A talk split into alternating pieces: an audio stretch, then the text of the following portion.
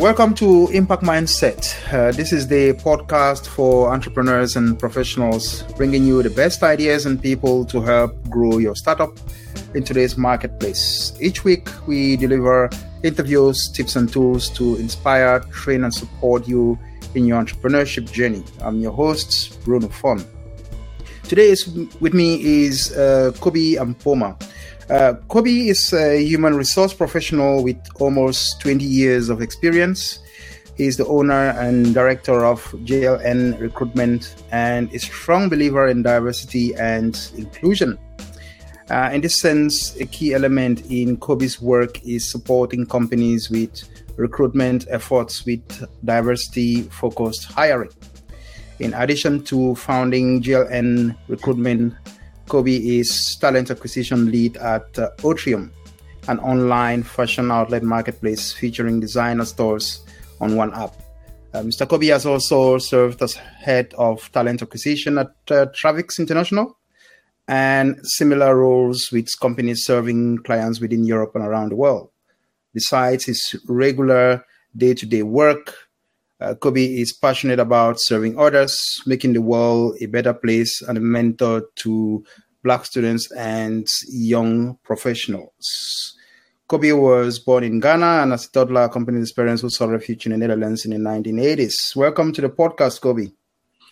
Thank you for having me, uh, Bruno. Um, and uh, it's, a, it's, a, pleasure to be here, you know, to talk to a brother of mine. Um, we recently just met, but uh, I'm happy to be here to share, you know, my experiences and uh, you know some thoughts on our different topics today. Right. Yeah. Great. So yeah, thanks. Uh, I'm just wondering because well, we've talked before, and just for the benefit of uh, uh, my listeners, just to kind of provide an overview of your personal background and your career over the years. Um, originally, I'm from Ghana. Um, I came to the Netherlands when I was uh, 11 years old.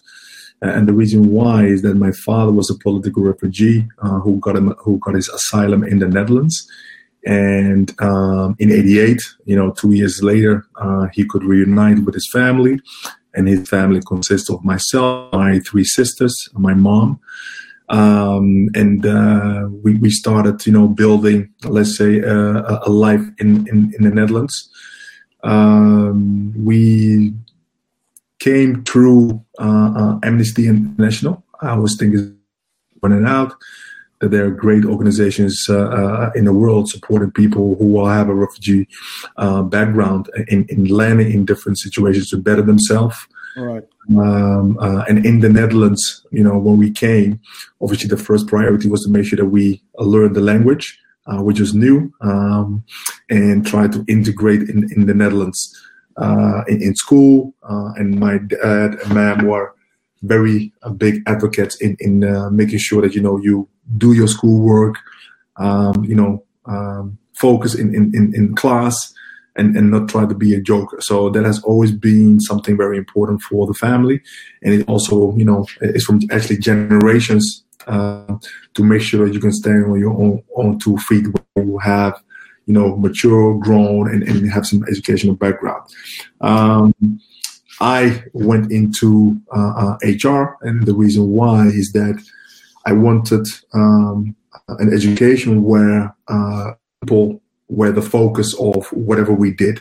So, you know, in conversation with a few deacons, uh, I enrolled into Hogeschool van Amsterdam, mm. where I actually, you know, graduated after four years in human resources uh, with a few internships. Um, I was also a, a basketball uh, player, uh, so I was a basketball athlete, right. and um, lucky enough, you know, I had a, a, a, sponsorship with Nike for two years, um, which was great. But then I also got the opportunity when I was done with my studies to actually apply for a position at Nike.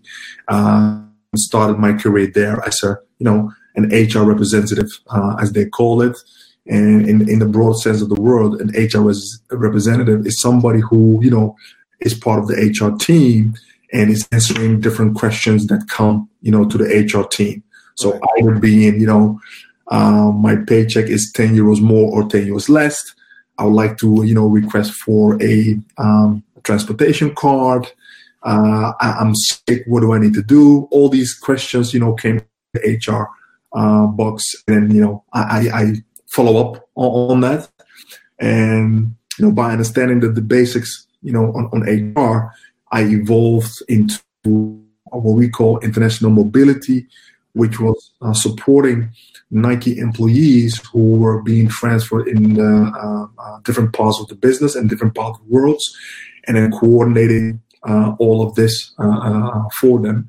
Um, and that's where I actually fell in love into recruitment because you know by doing that job, it actually taught me, hey, you know, you can actually have a conversation with people within your organization who may fit a different role within the part of the business for them to evolve. So that's where my whole recruitment, you know, uh, um, let's say, um, experience uh, and the first time I was involved in, in, in things like that.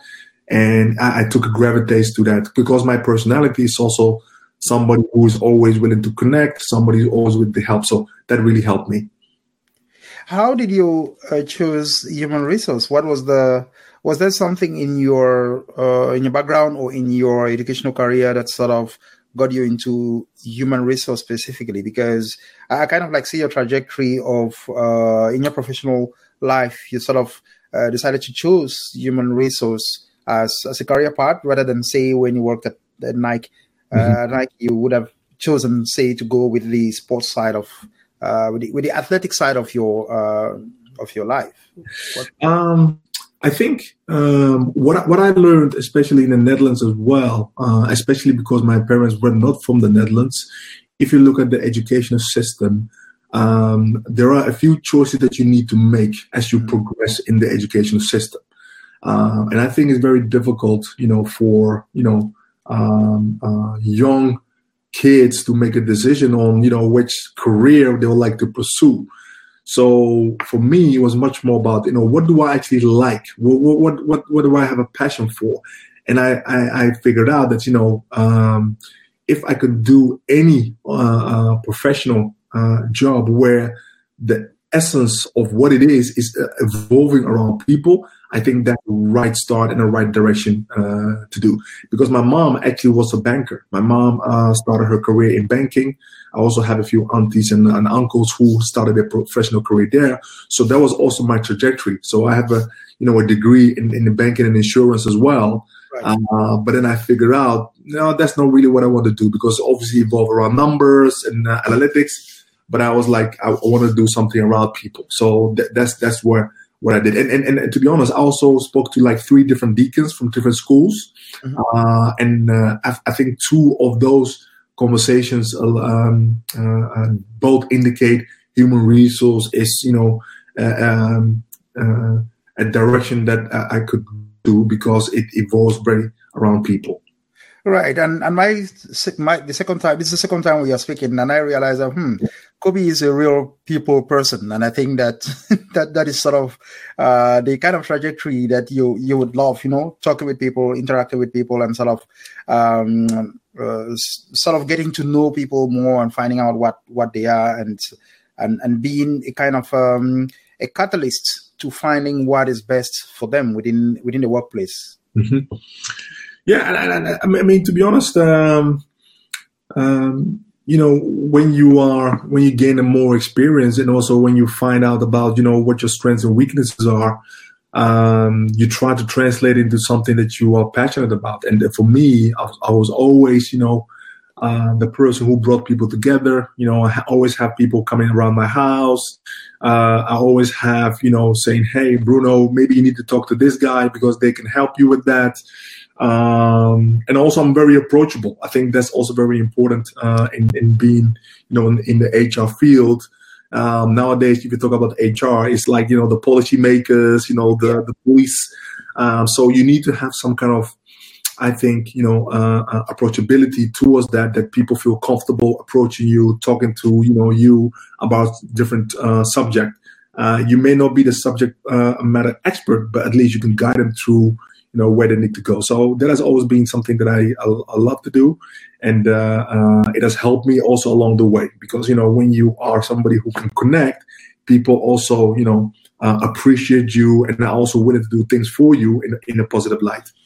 Right. Uh, what change have you seen uh, within recruitment and human resource development over the last uh, decade?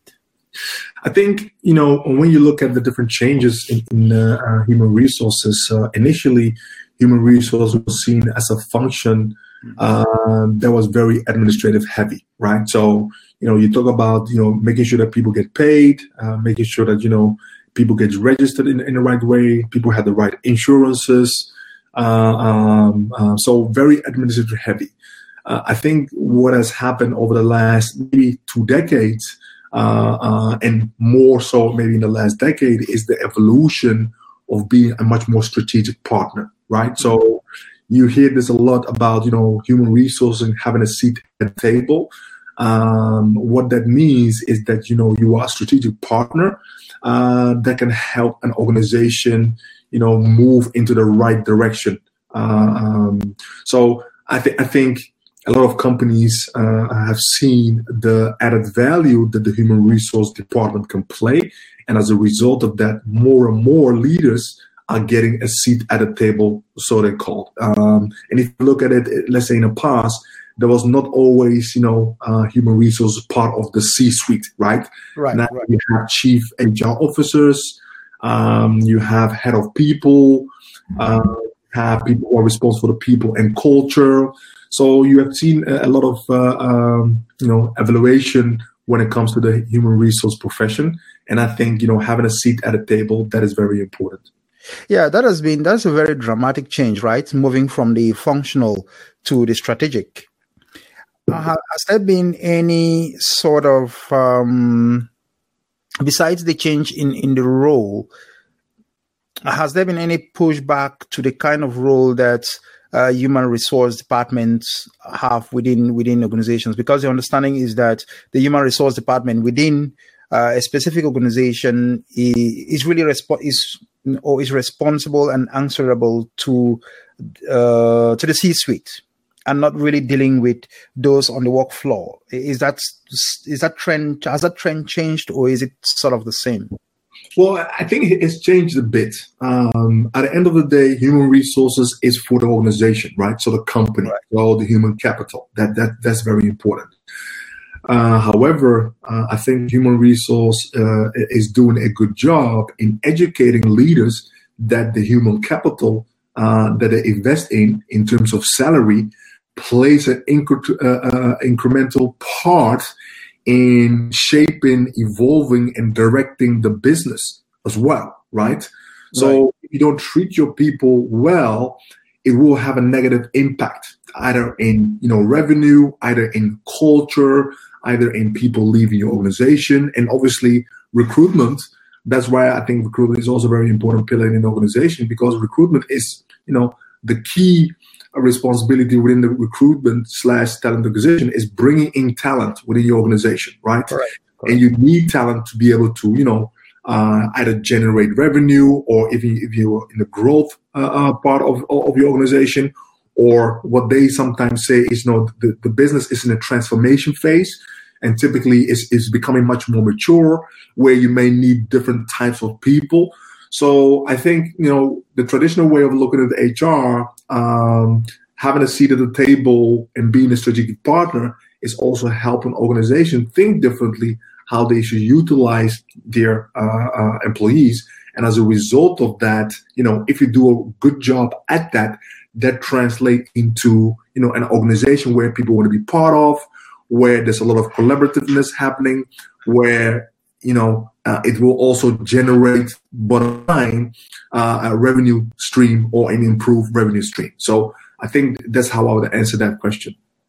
Yeah, uh, because I think that is even more relevant in this in this age uh, in this age and time when the market is becoming more and more uh, mobile, as it were, and the landscape of uh, of the workforce is changing, of course, because of the expansion of the internet and online work. I think that is change that is changing quite a lot. What is then the role of, um, or what would be, say, a redefined role of human resource department within the context of the workplace that is changing so much, or that is sort of having a combination of the online work mm-hmm. and say, uh, offline face to face work? Is there any change in the approach? I, I think so. Um, I think, you know, um, originally, uh, and obviously you have a few companies who are uh, uh, have started and are doing a great job at it, is facilitating the flexibility when it comes to your workforce, right? So right. Uh, thinking about, you know, what is needed for somebody to do their job. Is it physically presence the important, or is it creating uh, a platform where people can collaborate, uh, where people can meet, where people can discuss, where people can come with creative ideas. Um, and obviously, you know, um, you see a lot of companies where the physicality of physically being present was important, but over time that is really changing um, because you know when you need talent, talent is not always available in your market, right? right. It's also a huge investment uh, to bring talent into your organization. So I think companies has looked at, okay, if we need talent, what's the best way to go about it? And I think what you're seeing is that, you know, the internet is providing a platform in how we can communicate with each other, where, um, you know, uh, information flow is, is fast paced. Um, it's not, you know, 24 hours before you get a response, right? It right. could be maybe five hours or six hours or even quicker because you have people in different uh, parts of the continent that have access, let's say, to internet uh, or to different platform where you can communicate better with each other. So I think that if you look at technology has, um, you know, um, helped organizations speed up the process. Uh, and I think that, you know, companies also need to facilitate flexibility in what is important to the employee. Yeah, that is a, a, a, key aspect of it. And I was wondering, how do you use, say, the social media platforms in your recruitment effort? Do companies or do your clients, because your clients are the companies uh, doing the hiring and you're doing the acquisition, how do you do you utilize social media tools to sort of source talent for your clients? Yes, it's, I think I think um, um, social media is very important. Um, typically what you hear is that companies talk about the employee value proposition, right? So, um, uh, and what, what does it what does it mean? Is you know how can we translate what we are doing in a company uh, uh, externally? Because if you don't know a company, you, you, then you don't know how it is to maybe work there, right? Right. right. Uh, you don't know what the culture is like. So what typically companies do is they they think through you know the different persona that you can encounter within the organization uh, they're building how is best to communicate with you know their audience the audience being a young population uh, middle uh, older it depends on obviously the business you are in uh, and then where are your talent then you know uh, um, communicating or where what kind of platform do they use to receive information and then you figure out is it Twitter, is it Facebook, is it Instagram? You know, uh, there are different platforms that you can uh, utilize. There's also a lot of job boards where you know mm. uh, talent people are part of the community. Uh. So that you can, they can receive information and, and share information and reshare information. So I think social media is very important for companies uh, because it's translating uh, the message of you know if you are interested in working for us, this is how it looks like. These are the people who work there. This is how we like to communicate. Uh, but also they share a lot of the values. You know, what kind of values uh, uh, is important to the company, and then you as an individual can think about, oh, does it resonate to me? Is it the same purpose uh, uh, that I want to get behind? So I think social media is definitely very important. Yeah, absolutely. And I'm wondering, right now we have this idea of people having an online persona. And so you, you, you definitely kind of see the expression of individuals, what it is that they do online. They mm-hmm. create a kind of an online persona. Does that have any effect sometimes in, in, in, hiring? Because I'm always curious. For example, you see the lifestyle someone has on, mm-hmm. on Instagram. Mm-hmm. And as, a, as an employer directly, I would be thinking to myself, I wouldn't hire this person. Yeah. But as a, a consultant, a talent uh, acquisition broker, you, mm-hmm. you, might actually suggest, no, not not so. Yeah. well, I, th- I think I think it's uh, um, um, I can go different ways w- with my answer, but what I what I would say is that if you look at social media, uh, I think every individual needs to use that wisely, right? Because social media is an extension of yourself, right? Right. So if you're portraying something which potentially could have a negative effect on yourself or being hired, maybe that's not a smart thing to do, right?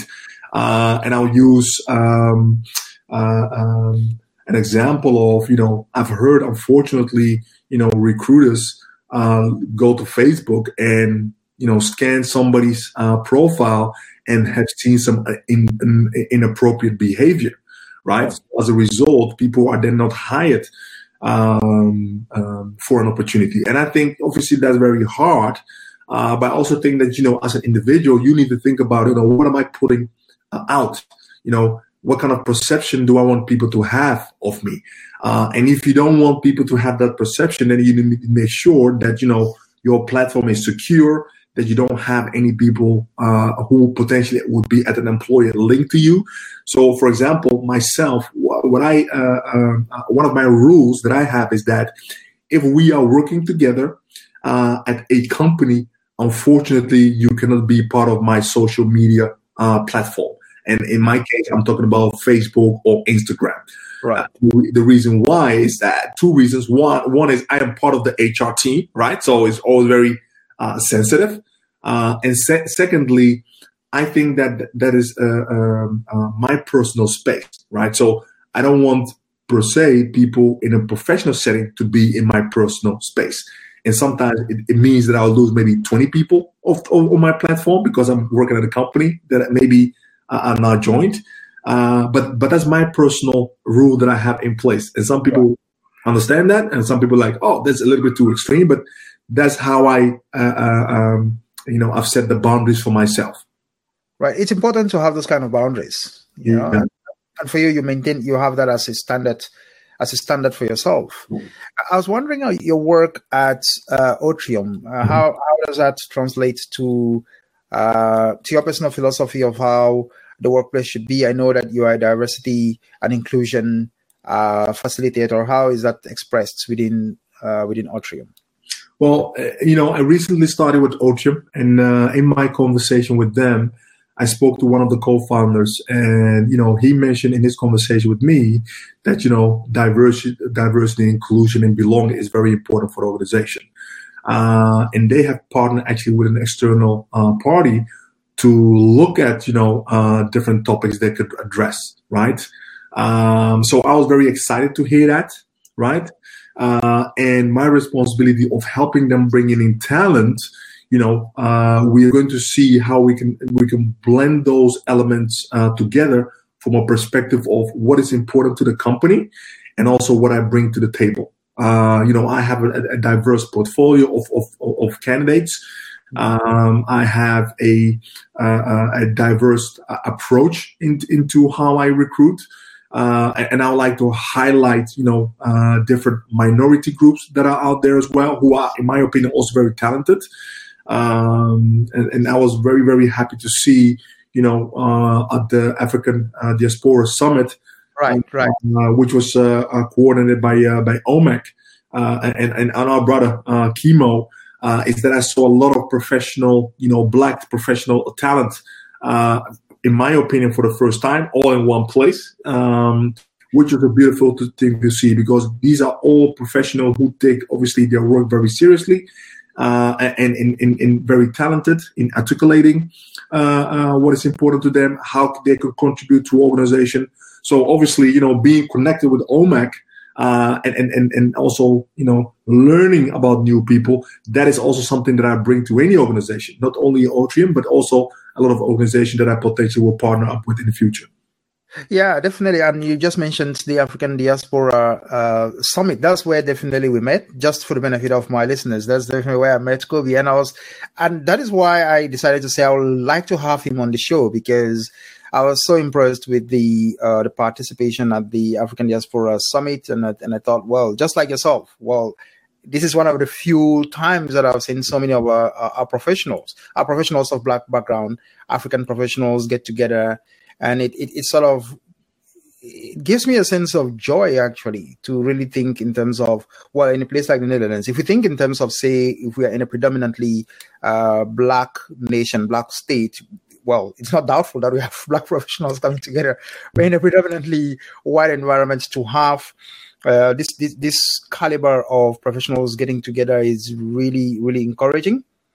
And you mentioned that in your work you sort of uh, bring in your your philosophy of diversity and inclusion. The, the question is do you what are the kind of challenges that you face in in that approach? Hmm. Well i think initially um, you know i've been in the talent acquisition space for i think almost 12 years now.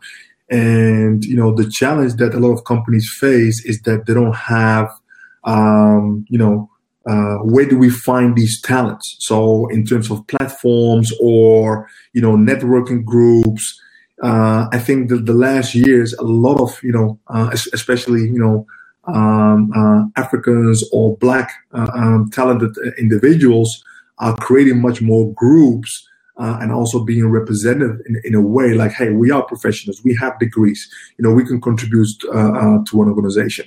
So I've seen that more, and, and, and, and in my particular case, you know because I'm black, because, you know, in my opinion, I got a chance to start a life in the Netherlands, I make an effort to reach out to those different communities and say, hey guys, you know, I'm here. If you need help, I can support. Uh, if you want to apply for an opportunity for a company I'm working for, reach out. We can have a discussion. Uh, and I'm trying to also utilize my voice in, in, in you know, in, in being a role model because, you know, uh, there's not a lot of people, you know, let's say of color uh, in you know senior uh, um, um positions in organizations. Right. Um, because if you see that, then you aspire uh, to, to to be one. Uh, and I think that you know um, that is that is very important. And and I talk about it in, in one of the podcasts where we talk about mentoring. I was fortunate enough to be mentored, you know, 18 years ago. So I've also included it into my approach. Uh, uh, I think that you know mentoring also helps you, uh, um, you know, have a conversation with somebody who can share different insight that you may not have thought about to give you a different perspective. Um, so I think all these these elements also help, uh, and I'm, that's what I'm trying to do as well. Is you know uh, share my knowledge, share my experiences, so that you know people who are coming, uh, let's say behind us, don't have to go through those hoops uh, and, and have maybe an easier way on getting opportunities that they also deserve. Yeah, and this is the heart of what uh, we are trying to do also, you know, to sort of provide a platform for people like yourself who are who serve as role models to the younger generation to sort of really for them to know that they can aspire to to greater things in, in the Netherlands and in Europe, wherever uh, they are based. And now talking about mentorship, how do you sort of encourage young people to move away from the sense of being victims mm-hmm. uh, to one of being um, or having the ability to to define their role, having uh, the sense of accomplishment for themselves. Mm-hmm. Because increasingly, I see uh, the attitude of listen, we are victims of racism, we are victims of systematic racism, how how do you get them to have the understanding that yes, there are these issues within society, but you do have the agency? Mm-hmm. Well, I think I think it, it, comes with a few things. One is that um, uh, you need to make sure that you're prepared. You know, when an opportunity comes. So you know, um, if you you play a, uh, the victim, uh, it's not going to get you anywhere, right? So one of the things that I learned from one of my friends is you know you need to prepare for an opportunity when it comes, then you're ready.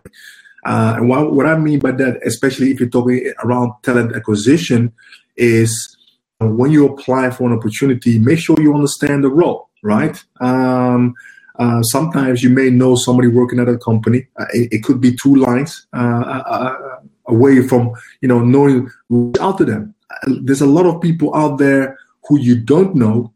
If you show interest that you are willing uh, um, to at least reach out and say, hey, listen, I see that you're working for this company and you know you guys have a few positions that I'm interested in.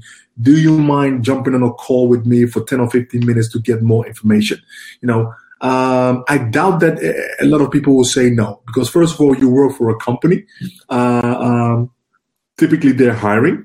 Um, there's also a lot of companies have referral bonus. So if you refer somebody to the company, there is a bonus component linked to that. You are if you work somewhere and you are you are happy where you are, you're also an ambassador. So any opportunity you have to share with somebody else, uh, um, I would doubt that that person wouldn't want to do that. So I think that I tell you know uh, people all the time, don't be afraid to reach out. Secondly, you know sometimes you are even friends with people and you don't really know what they do, right? So right. I have a, uh, one of my friends, um, uh, and it's a long time ago. Uh, he said, Kobi, I think I want to be a sales manager. I said, okay, do you know what a sales manager does? He said, well, I think so. I said, do you know who in our friends is a sales manager? He's like, no. I said, okay, you need to talk to this guy because he's actually a sales manager for the last three years.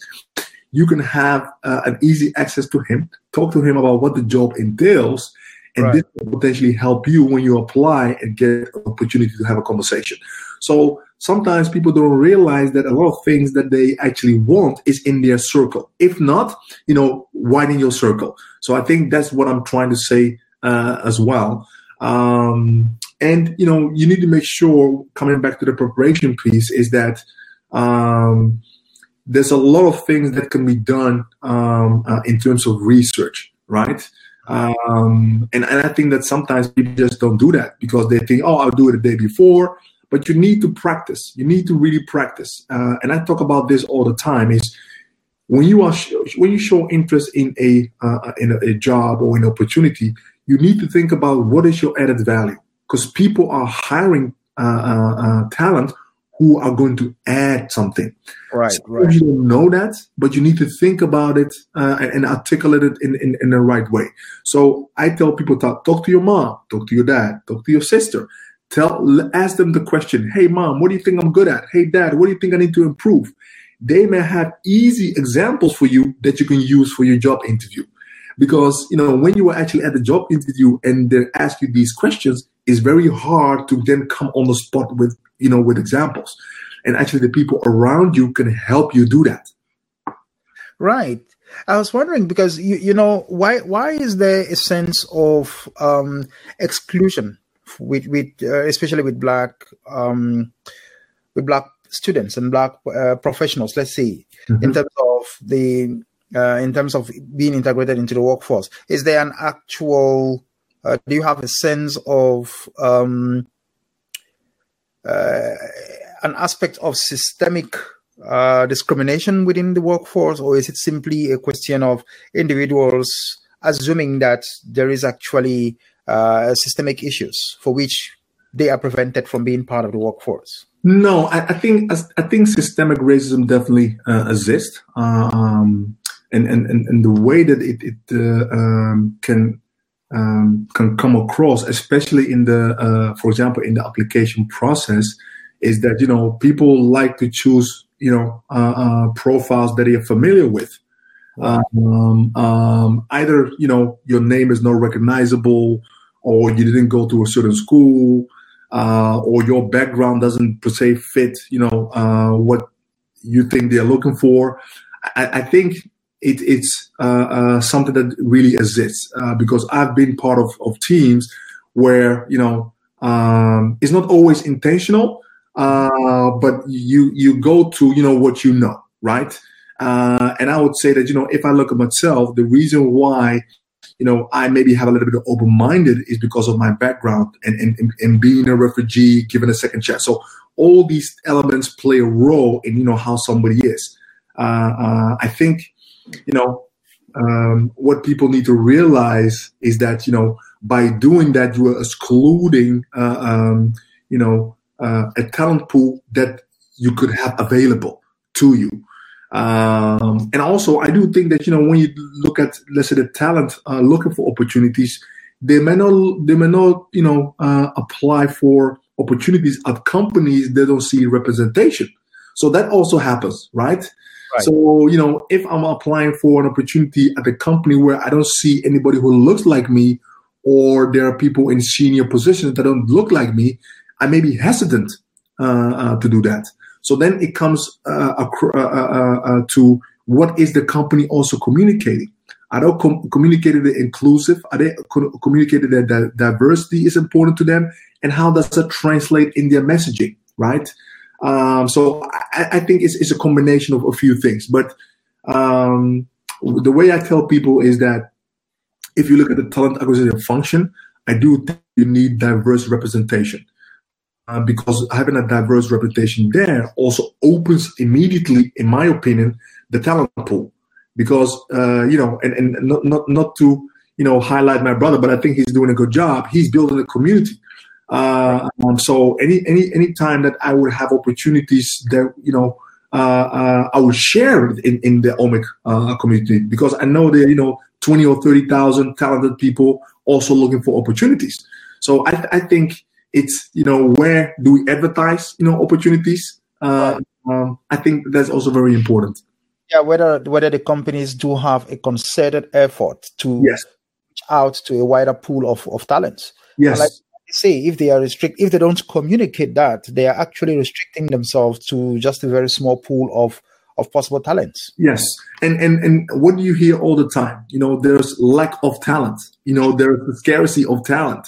Uh, there's a war for talent. So, you know, my my approach to a lot of companies would be, hey, if there's a war, how do you widen your pool? How do right. you make sure you are tapping into the different individuals that are out there? And and to be honest, you, we're talking about qualified individuals. We're not talking about people who are not qualified, right? right.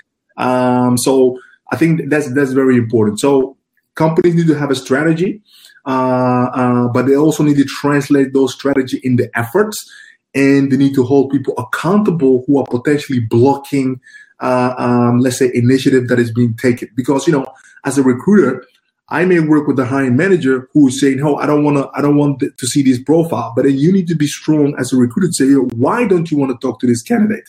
Because what we are looking for, actually, he or she is ticking the boxes. So I don't want to stand, and then it, it could be an uncomfortable conversation. So that that's I think something that recruiters also need to be uh, uh, um, you know be be cautious of or you know stand their ground from that perspective.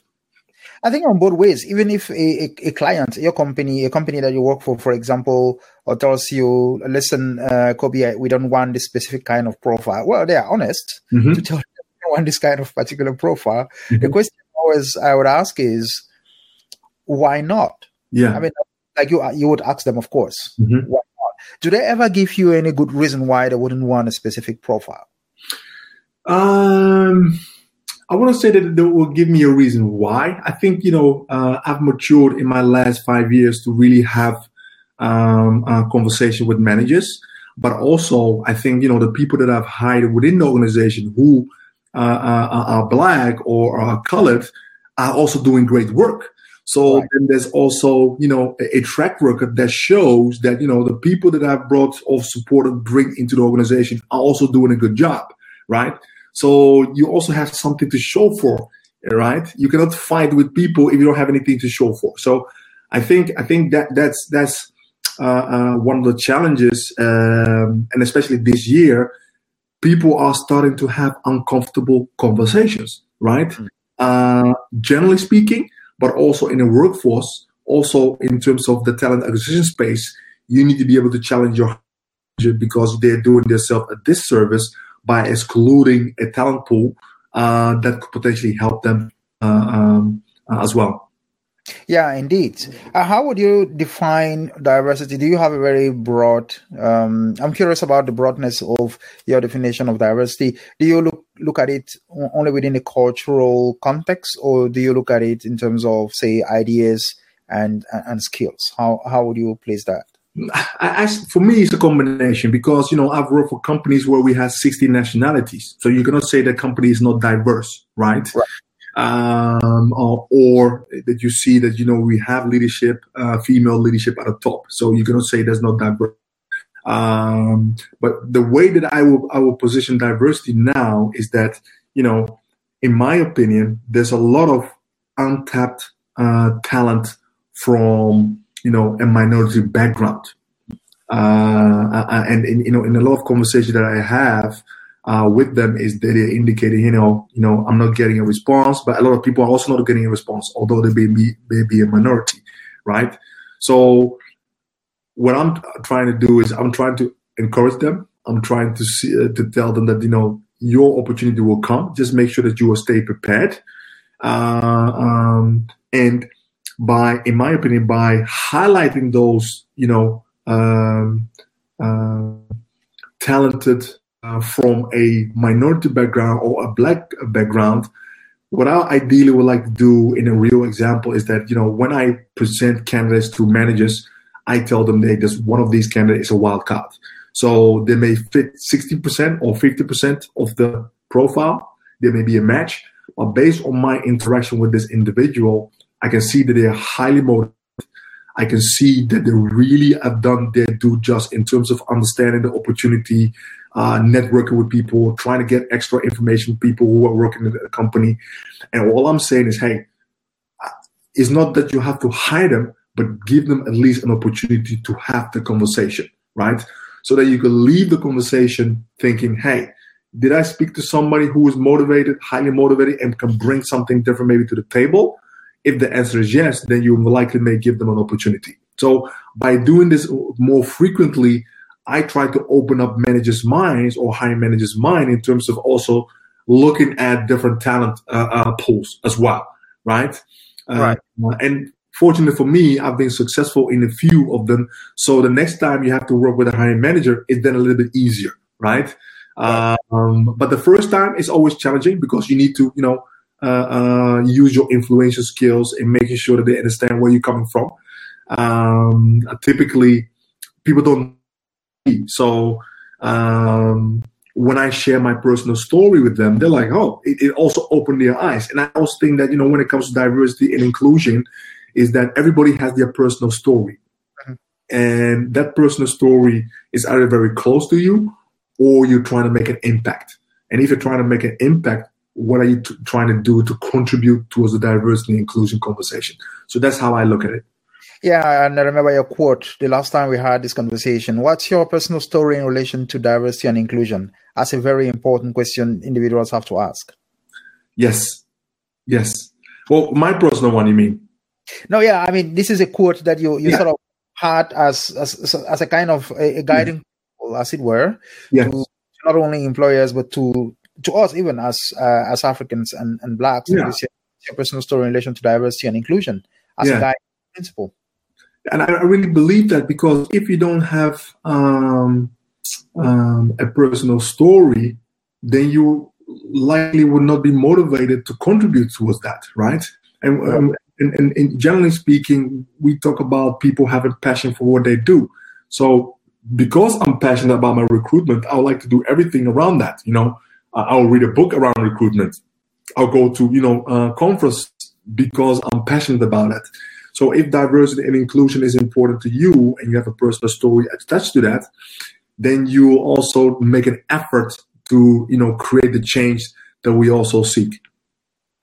Right. Uh, it, we didn't say we didn't. Uh, we talk in in terms of your um the job that you have uh, sort of, as, as, a recruiter, mm-hmm. as a talent acquisition broker uh, mm-hmm. within the African community itself. Do you see um the a, lack of initiative, or do you see a, a, sense of the desire of starting something themselves? I'm talking about entrepreneurial culture mm-hmm. within African uh, diaspora community, where mm-hmm. in the absence of uh, employment or integration within the workforce, do you see a sense of well, we would start something ourselves, despite mm-hmm. the fact can't have a job within uh, the workforce? Do you see that kind of an effort?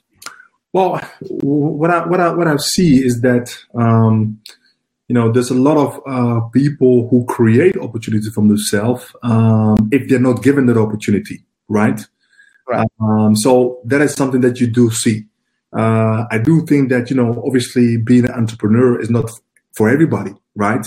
Uh, and I also think that you know a lot of companies can benefit from having talent within the organization.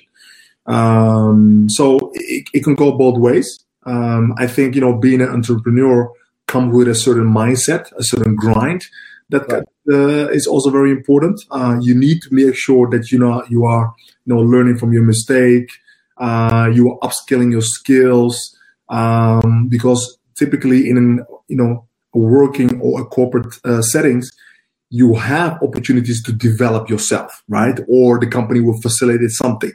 In entrepreneurship, you know, you need to figure those things out. So right. you need to also hold a mirror, you know, once in a while in front of you and say, hey, what am I good at? What am I less good at? And who can I partner up with when it comes to this uh, thing I'm trying to do? So I, I see I see it both ways. Uh, for me, it's much more uh, about um, taking a step back and say, you know what? Looking at the last maybe two or three years, you know, the company that I've worked for, I think I can make a bigger impact uh, uh, by you know starting for my own, bringing my perspective, bringing my insight that I've gained over the last 20 years in in helping uh, companies. Um, and and I would like to, I think also I would like to do a few things. So one thing is you know the recruitment part of it. The other one is you know being a thought leader or, or uh, speaking uh, and sharing my experiences. The other one is mentoring and coaching. So, you know, sometimes you're going to do everything once at the, a, a, company and right. you try to, you know, uh, um, uh, uh, do it. In, in, my case, now that I'm an entrepreneur, I have the flexibility of doing different things at the same time. So, um, you know, I just started my journey a few months and I'm really enjoying it. Uh, uh, and, you know, I, I, think, I think if, if you, if you think that it's something good for you, for sure, try it but also think it's very important that uh, to realize that your skill set that you have can be an added value for companies as well. Yeah, because as an entrepreneur, you just set up the JNL uh, recruitment, right? Yes. initiative. Yeah. Just, yeah. Okay. So what what, what would you define as say three key drivers in building the entrepreneurial culture? Um, you know, I was talking to a friend of mine, and we said that you know, uh, being an entrepreneur, you need to always be able to perform uh, at your peak. Um, obviously, you know, being a, an athlete in the past, I'm always using terminology linked to that. So it's about training, it's about failing, it's about you know, then trying again. I think that's very important uh, uh, uh thing to have. I think also being able to network uh, and, and, utilizing your network as well. Um, and and and I would say you know a reflection. So knowing what you're good at, what you're not good at, how do you try to improve that, and how do you utilize other people uh, to do so? If you're looking to a lot of successful people, they always talk about having a team right around them, uh, and the team comes with different perspective. Uh, it's not all the same in terms of uh, you know maybe cultural backgrounds. You know, uh, if I look at myself, I have you know three people that are very incremental in, in my building my business. Uh, one guy I definitely need to introduce you is Danny Tuia. He's currently CMO for different companies right now. Obviously, my wife, very important. She's the backbone of the family. Uh, and I also have another lady called Axel, um, who's who's my mentor. So everything I do, you know, we talk to these three people and we make sure that you know they're giving me the or they're asking me the right questions, they're challenging me, and also coming with things maybe I've not thought through myself. Right. I always say that a good coach needs to have coach, and and that is def- that is definitely what I say. You know, as a mentor, if you say you don't have you don't have a mentor or a coach, then I'm I'm sort of well stay a distance because you can't you can't see yourself. Uh, you can't be taught, you can't be advised. So why do you want to advise someone else? Yeah, yeah. That's a good one. I think that the entrepreneurial culture within the African community. Do you see? Do you see? Um, do you see any initiative? I mean, OMEC, for example, is setting a really good standard mm-hmm. in terms of how we can build that that sort of entrepreneurial culture mm-hmm. uh, uh, in the Netherlands. What are some of the challenges do you see uh, that the African diaspora community faces that you think is something we can we could address? Well, I think one of the things, and, and, and I have to start with myself, is that you know if you if you grow up in the the western part of the world where there's a lot of involvement around processes and administration, sometimes lack off uh, in let's say the African continent is real challenging. Um, so I think you know that needs to be improved. What I've seen over the course of the years, and I've been fortunate enough to have family members who have studied in in uh, abroad or in Europe or in the US, uh, and then go back uh, and try to contribute, you know, physically being in in in Ghana or in, in, Africa. So there's a lot of talented individuals also going back to diaspora and trying to make an impact, and I think that's very important. Um, as I start my journey, I 100% know that there is going to be a point in time where I'm going to collaborate with a lot of you know uh, brothers and sisters who are currently in Africa right now, um, just by sharing my experiences uh, and vice versa, uh, or or doing business uh, because I also think that you know Africa is a continent where uh, there's a lot of opportunities and potential, and typically when you gain some kind of experiences, you know you want somebody to you know, leverage. If you talk about a lot of companies who are in a business transformation, I'll say as Africa has been in the business transformation for a few years now. Yeah. Uh, you need people to help you, you know, move to that next step. And I think a lot of people in Africa, but also a combination of, you know, African diasporas who are now in, in Europe, who have gained insights, you know, in either entrepreneurship, either in the corporate level, either in, in the education system can also bring something back. Uh, and, and, and we talked about this in the summit as well. You know, how can you uplift uh, others? I think that's also very important um, to, to uplift others. Uh, because at the end of the day, you know, if you can do that, uh, it's only going to be benefiting for the people who are coming be- behind us. Um, and I think that's very important. Right. Do you see a difference? I think last time we kind of we discussed a little bit about uh, the thinking of the first generation. Mm-hmm. Uh, the second generation, uh, like yourself, myself, and others who um, sort of the young the young professionals and the professionals of this time who are thinking of going back home. Well, that maybe is already one example of the difference between, say, the first generation and the second generation. Do you see any? Um, what to you is the the major uh, differences or points of um, say points of conflict or points of agreement between say the first generation like your mm-hmm. and, and and yourself i think i think the first generation one is is uh, uh, well obvious to me you know and and i hope you know a, a lot of people can agree or can uh, uh, um, see this as well is that you know we were brought up in a situation where you you have to listen to your elders right um, whether they're right or wrong you have to listen to them uh, so you have to take it, and then at some point you may disagree. But I think that that's also a very challenging one, especially if you are brought up in a different country where you have gained different perspective. Um, uh, now I can, you know, have conversation with my dad and bring my perspective. But I think, you know, 10, 15 years ago was a different conversation. Although he may be wrong, uh, he was not going to admit it. um, uh, yeah, but but now you know um, um, having experiences and also teaching them to have a different perspective or open into receiving different perspective is very important. And I think for us, you know, second generation is that you um, have different insights already.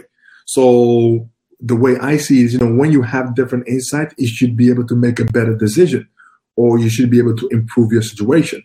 Um, I think for me, my parents, when they came to the Netherlands, you know, they made an effort into understanding the educational system, right? So obviously having kids going to school, how does it look like?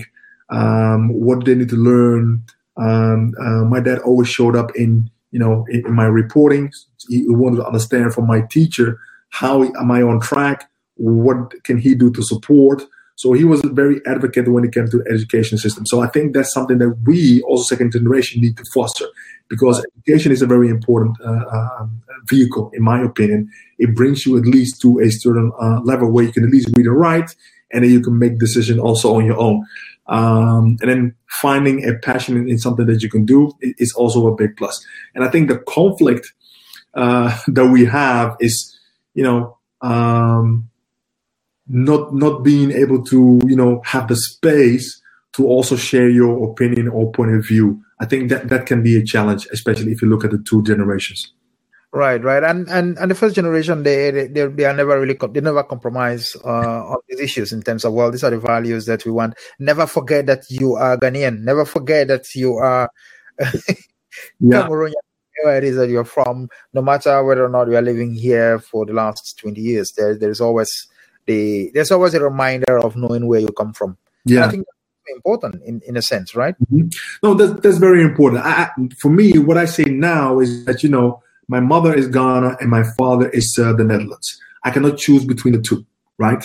Um, I know who they are. uh, right? I know what they told me, uh, what they both told me, you know, the good and bad, and I'm trying to utilize that into you know whatever I do nowadays. So that, that's how I, you know, the, the, that's the saying that I use now in terms of you know having a mom and dad, and, and the, the Netherlands and, and uh, Ghana being you know my mom and dad. Right, right. Hey, we are at the one hour mark, and I have some. We're coming to the close of it, and I have some more light-hearted questions. Okay. So one thing you wish you had known when you uh, started your career? Oh, one thing I wished. Um, I think. Wow, that's a good question. Um, yeah, I think I think that that you know having a career in a corporate space that it can be tough, mm-hmm. uh, uh, and and you know having more role models at a younger age, right. uh, or looking for role models at an uh, um, earlier stage of my career who can help me navigate. Yeah, definitely. I think that that's something that a lot of people would share. You know, when you started your career, you wish you you really had had some mentors at the start, or wish you had actually had the ability to listen to mentors if they were there, yeah. because that is the, the uh, sometimes our our weak point when we start. You know, in terms of taking advice from those that have already passed, we think that we already know so much that is there. Yeah. And what has been your biggest challenge, and what did you learn from it in your journey? Ooh, my biggest challenge. Um, I think I think my biggest challenge has uh, been that I um, I'm somebody who really trusts. Uh, um, trust is very important to me, so I'm somebody who trusts this very quickly, uh, and I've learned uh, the hard way that you know trust can be broken, uh, and and that is that is something I really learned. I'll say the last five six years. so it, it's given me a different uh, is that you need to build a relationship uh, before the trust comes. Um, um, but trust is very important to me as well. And uh, you know, I take people for the face value. Uh, I try not to have a lot of perception, uh, uh, and then I try and fill in the blanks a little bit later. But that is, I think, that was the biggest learning for sure and that uh, that has really been helpful in your in your job as uh, talent acquisition uh, broker as well, of course. Yes, yes, I've, I've, I've learned to ask a little bit more questions um, uh, before you know trusting uh, and not always go by face value. So I think that's that's something that I really learned the last five years for sure. Yeah, definitely. What advice would you give to, say, a young uh, entrepreneur or a young uh, human resource professional who wants to get into human resource? Yeah. What, what I think I think my, my the first advice is that you know talk to a few people who are doing the job. So you know whatever um, direction you want to go. Um, talk to people who are doing it uh, because they can give you a lot of insights, uh, and then based on those insights, try and formulate, you know, what is good to do.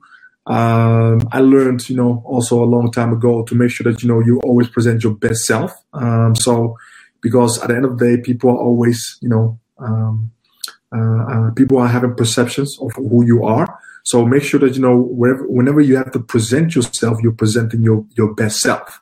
Uh, uh, and also it's your work. You know, when you do work, make sure you do your best work because it, your work will speak for itself. So those are, I'll say, the two things that I really um, uh, would give as an advice to uh, a lot of people. And um, you know, I can add more things about networking, having a mentor. Um, um th- those those things I can definitely throw in there as well. But you know, make sure that you you present yourself in the best possible way uh, know what you're articulating. Uh, if you're not a subject matter on a topic, say, hey, I don't know. Do your research and then come back. So that's that's what I would say. And one last interesting question: What's the one thing in human resource development no one is talking about today? The one thing nobody's talking about today. Ooh. I think, I think you know uh, the use of analytics. Uh, I think uh, analytics has been underutilized within the HR for a long time. Uh, there are some companies who are doing a good job. So using analytics to, you know, predict, forecast, you know, population, uh, uh, really analyzing and working with leaders within the organization um, um to make sure that, you know, even from a developer standpoint, uh, uh, people are getting the right development that they need. Um, so I would, I would say, you know, the use of analytics is, is, is huge and is underutilized within, within the human resource for sure. That's a very interesting aspect. That is that seems strangely missing, especially now that you mentioned earlier that there is a redefinition of um, the way human resource work uh, needs to be done and can be done because of the the fact that a lot of a lot of uh, work is moving online, but that does not change the fact that work will still be done face to face. That seems to be strange that that aspect is not um, taken seriously in within the field, within your field. Yeah, and, and I think it, it, has to do with investments. You know, a lot of companies sometimes are not investing in the right tooling to make sure that, you know, that those uh, analytics can be done. Um, it's not always cheap per se, but you need to also uh, think that is very important. Uh, and what you see is that, you know, even global companies sometimes work on different platforms, which is not easy to make sure your analytics is, you know, uh, seamless. Uh, I've seen some changes happening with a lot of companies, you know, moving to one platform where all the information from employees can be, you know, tracked uh, and inserted, which will help them make better, better analysis. So um, um, the companies who who want to take uh, who want to make a difference are definitely going to use that. Um, and and I think you know again the culture um, aspect of you know any company and that people want to be part of for sure. Yeah, and I think talk, talking about analytics as well, that could help even in identifying um, possible talent within the diaspora uh, community. And I like what um, uh, Kemo did with, with OMEC, with the demographic um, what he did. Yeah. For yeah. the four categorization yeah. of the diaspora community, a, a brilliant way of sort of creating that kind of a demographic that can actually pinpoint specific groups within the diaspora community for which you can work at identifying possible talents. I think yeah. useful. Yeah, and and I think he's smart already by including it in the platform right now because as the platform evolves, there's going to be an important element, you know, the analytical piece. You know, if you look at, you know, let's say if he reaches a hundred thousand talented individuals, where are they originally from? Where are they located? What are their profession? How many years of experience they have? These are all interesting things um, that is that he could potentially provide insight in, and that's going to be very key as his business also evolves. Yeah, absolutely. There is a lot we could talk about. Thanks a lot for joining me on this episode of Impact Mindset Podcast. It was a real pleasure talking with you and uh, providing my audience an excellent view on diversity, inclusion, and the marketplace. How can people connect with you online? Well, people. Well, first of all, thank you for having me. Uh, it was a pleasure uh, speaking to another brother. Uh, and you know, this is the way that we help each other uh, and we evolve and we learn. Uh, I'm on LinkedIn, so people can uh, catch me on LinkedIn, um, Kobi Ampoma, Uh and you know, my email address is also in there. And you know, I always connect with people. I'm always open to sharing insight. So you know, if, if you need anything, just just connect with me on LinkedIn. Absolutely. Thanks a lot. And there'll be, well, I'll post the uh, the full episode on impactmindsets.com uh, and with your link in context and for yeah for details can join you and the initiative that, the company that you've launched of course and uh, recruitment will have some you can plug that on on the website as well will do thank you it's an absolute pleasure kobi thanks a lot man. thank you for having me